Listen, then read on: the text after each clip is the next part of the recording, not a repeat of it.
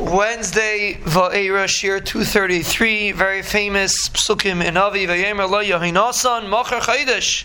Yahinasan told him tomorrow is Rish Chaydish, and we learn this every time Shabbos falls out on Erev Rish Chaydish.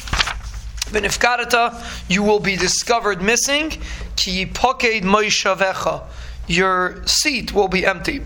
David Melech had a very prominent seat by the Suda and did, it's going to end up being empty. You're not going to be there. Vishilashta tered ma'oid. You all three days, the next three days, you will be hidden. You will go down, be hidden away from my father. You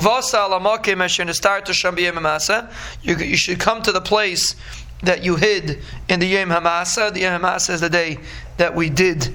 We had this conversation regarding how we're going to make the promise and how I'm going to warn you if my father is angry at you. Chazal say a different shot. The Malbim brings that it's called Yom because it's the day that they did Malacha. In Rosh Chodesh they used to not do Malacha in the Sadis, so that's why Erev Rosh Chodesh is called Yom Maseh. V'yashav te'itzel ha'evan ha'azel. You should sit by the Evan ha'azel, which was a big stone, and uh, that's where you should sit, and uh, that's going to be the hint. That's going to be the hiding place for David. Va'ani shloishes hachitzim tzida ira. I will shoot uh, three hours uh, arrows.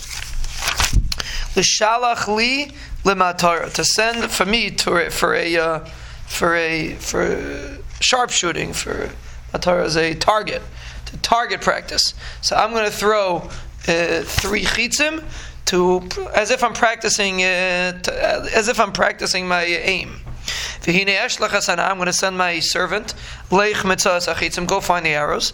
Im Omar Oimar Lanar, if I'm going to tell the chitz, the Nar Hina Achitzim Im Chavahina Kachenu Vavay, if I tell him that the chitzim are far away, the eh, are mimchavahina are from where you are and closer, meaning it's close. It's it, it's between me and him. Mimchavahina. So I tell my my servant go there, and and he he looks for the arrows, and I tell him the arrows are closer. So then, kachenu vavayu, kachenu vavaya, take them and come. That's what I tell my worker. Then you should know kishal lochavein davar chayashem. You should know that the um, there, but the, there's you should know you could come and, there, and there's shalom. You have nothing to be worried about. You have nothing to be concerned about. If I tell the the nar uh, nar the arrows are further than you, lech kishilach Hashem, go because the Ribono Shel Olam sent you.